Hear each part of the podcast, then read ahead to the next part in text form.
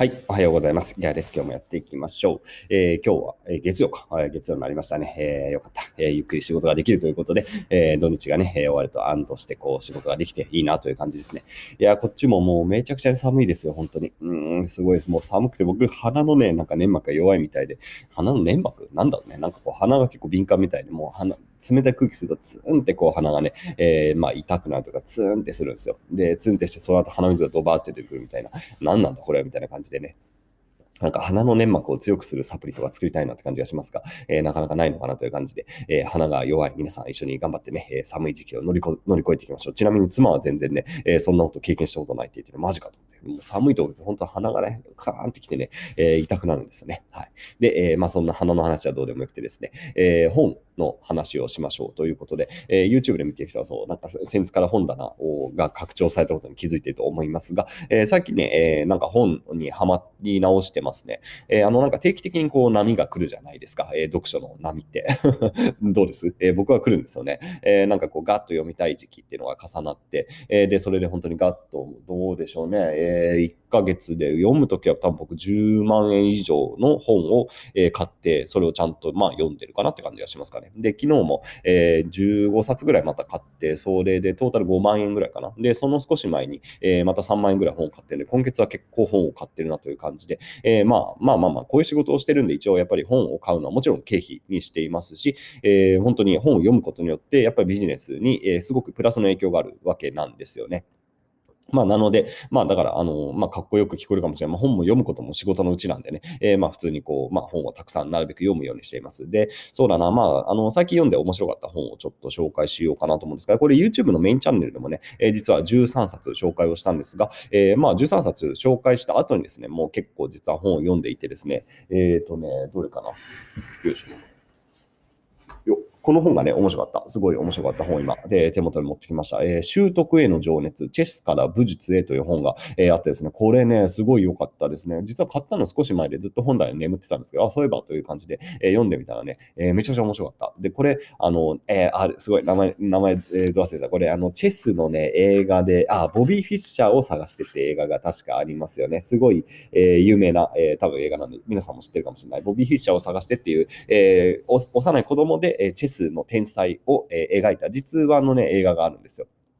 で、この本は何かっていうと、そのね、えー、元天才チェスプレイヤー、えー、天才子供のチェスプレイヤーが今何をしてるか。って話なんですよね。で、もちろんチェスでも、ああの、相変わらず一流の実力はあるんですが、えー、この人はね、今ね、武術の人になってるんですよね。面白いですよね。えー、だから習得への情熱、えー、チェスから武術へ上達するための僕の意識的学習法っていうね、えー、The Art of Learning、もうそのままですね、え、学習の技術みたいな感じの話ですね。で、すごく面白かったですね。これ電子版もないのかな？ミスズ書房なんで多分電子もないし、え、本も割とまあ薄め、薄めではないんですけど、でもこれも3000円ぐらいするんでね、え、ちょっと高いなと思う方も多いかもしれない。これはね、面白かったわ。え、もうかい、なんだろうな、かいつまんで言うとですね、まあ、となんだろうな、こうまあ、僕が特に面白いなと思ったのは、その、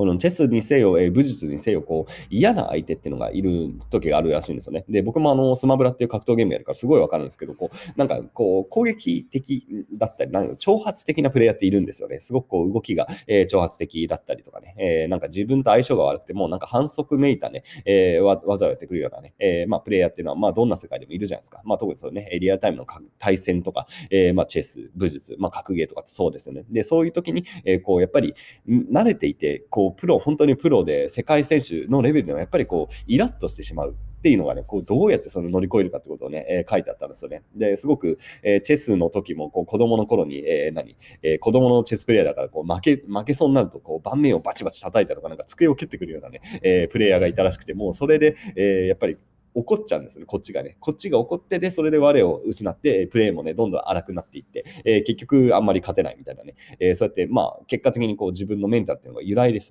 まうと。で、格闘技でもすごくこう反則メーターで技、なんかこう、彼がやってる武術だと喉、喉とか攻撃しちゃいけないらしいんだけど、なんかこう、必要にね、こう首を狙ってくるね、えー、プレイヤーがいて、もうそれでもう、頭がカッとなって、え、結局勝てなかったみたいなね、え、話があって、で、それをどうやって乗り越えるか。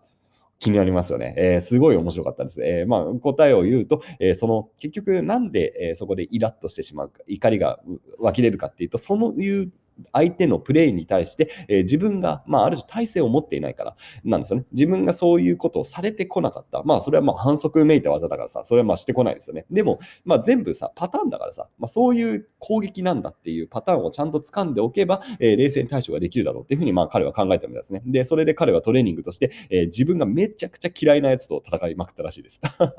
まあ、プレイスタイルがすごい気に食わない、まあ、反則めいたようなね、え技、もうすごいこう挑発的なプレイをしてくるようなね、えー人とひたすらね、練習をしたらしいですよ。で、そしたらもうね、えーそういう何、反則めいた、えー非常にこう、まあ、グレーな、えー技とかやってくるような敵に対しても、ちゃんとその、えー対処法が分かってくる。だから首を狙う狙うっていうことに対しても、首を狙われても大丈夫な対処法っていうのを身につけて、えー冷静に、そうやって反則めいた技でもね、対処できるようになってるって話を書いてあって、もうめっちゃおもろいなと思って。いや、これ本当にね、すごくいい本でした。他にもね、いろいろ、なんだろう、こう、戦いの間にちゃんとこう、もうフルでちゃんとゼロリセットするだったり、えーなんだろう、そのなんかちょっとこう、自分の中のそうやって、まあ、獰猛なえ力みたいなのを、じゃあどうやって使っていくかとか、あとはゾーンにどうやって入るかとかね。ですごくね、いや、いい本でしたね、これはね。また、また読みたいなと思って結構いっぱいこう、ドッグイやってて、僕大体気になったところでひたすら折っていくんですけども、かなり、かなり折っちゃいましたね。いや、すごくいい本でしたっていう感じで、まあ、こういう本を買ったわけ、買って読んでるんですね。で、まあ、あの、どうやって買ってんのっていうとね、もうね、気になる本はひたすら片っ端から買ってます。で、これ、ハーチューさんも言ってたかな。まあ、僕もハーチューさんも、まあ、ある意味、こう、文章とかね、えそういう表現とかを仕事にしてるから、まあ、大体でもやっぱそういう人って本って本当ひたすら買うような気がしますね。もう僕は本当に立ち読み、まあ、立ち読み、あんま図書館、図書館、本屋も行かないんですけど、本屋行った時にはもう立ち読みパラパラっとして、あ、もう面白そうだって言ってます。か小脇に抱えて、えーレジに行くみたいな感じで、なんかもうあんま吟味しないですね。で、まあ明らかに、なんだろうな、こう、まあ内容薄そうだったり、あとは、えーなんか明らかに高度すぎる。うん、なんか読みにくいって意味で高度。すごいこれ読むの時間かかるんだろうなって、で結構すごい不親切だなみたいな感じの本とかはね、えーパッと、えー手に取って、あ、これはみたいな感じで、えー戻すことはありますけど、まあ、うん、でも大体もう本当に、気になったのはすぐ買っちゃいますね。で、うん、なんか面白かったのはね、僕、ちょうど、あの、伝えや、伝えに行ってきたんですよ。あの、高知のね、えー、つった何、伝え書店か、あの、でっかい伝え書店に行ってきてですね、えーまあ、一通り本を見て、最後、なんだろう、あんまりね、もう僕、ビジネス書は読まないんですよね。もうね、まあ、後ろ棚見えますから、ビジネス書は基本、ほ、ほぼ、1冊か2冊ぐらいしかない。いわゆるビジネス書ね。えー自己啓発の本とか、もうさすがに、まあもうさすがに読まないですよ。昔は読んでましたけどね。もうそれよりも今もっと自然科学とか、まあこれはビジネス書なのかな。まああの、この何、こう、一流の人が書いた本とか、えーみたいなものを読んだり、まああとこのプルーストとイカとかね、これ面白いです。これ読書が脳をどのように変えるのかって、これめちゃくちゃ面白い。これ今読み読み途中ですけど、えーまあこんな感じの本を、まあ、読むんですけど、こういう本ってね、えー、伝えのすごい端っこにあるんですよ。めちゃくちゃ端っこでした。えーなんかね、なんかいい本ないな、ないな、ないなって言ったら端っこの方に行ってですね、ああ、ここにあったみたいな。一番最後でもう隣あと四角の本みたいな、えー四角本の、えーギリギリ端っこにある本が僕は大好きだという感じで、やっぱそういうところにある本ってね、要するにあんまりみんな買わないし読まないでしょうね。端っこの方ですからね、えー全然もう平積みとかされてないような本で、でもやっぱそういうのがね、面白いなと思います。やっぱ他の人が読まないような本をなるべく僕は、そうだな、結局意識的に読むようにしてますかね。で、それはやっぱりそういう本は、えー他の人が知らないこともたくさん書いてあって面白いし、うん、なんだろうな、まあ、それもある意味、こう、知識として差別化しやすい、えものだったりもするんでね、まあ、表面的なもうビジネスの話とかマーケティングの話はもうさすがにね、僕も、え実践でやってるし、もう特にこれ以上大きな学びはなんかないんじゃないかな。まあ、そのビジネスの動かし方とかについてはね。うん、なので、まあ、最近はだからこういうね、本当に、何、脳科学の本とか、そうだな、まあ、いろいろありますよ。えーもうでも、もう出していたらキリがないですね。えーメインチャンネルの方でね、13冊面白い本を紹介しておりますので、まあ、もしよろしければそっちも見ていただけると、えー僕がどんな本を読んでるかっていうのがね、わかるかなと思います。はい。うん、鼻水が出てくるな。話してると。はい。えーというわけで、えー今週も頑張っていきたい。今日は結構忙しくて、えー打ち合わせ2件と、えーまた、えーそう3件ぐらいか。えー珍しいですね。えーこの辺珍しい。あ、原稿も2件ぐらいやんなきゃいけないんで、今日は忙しいな。えー動画をサクッと撮って、えー今日も頑張って仕事していきたいと思います。それでは皆さん、良い一日を。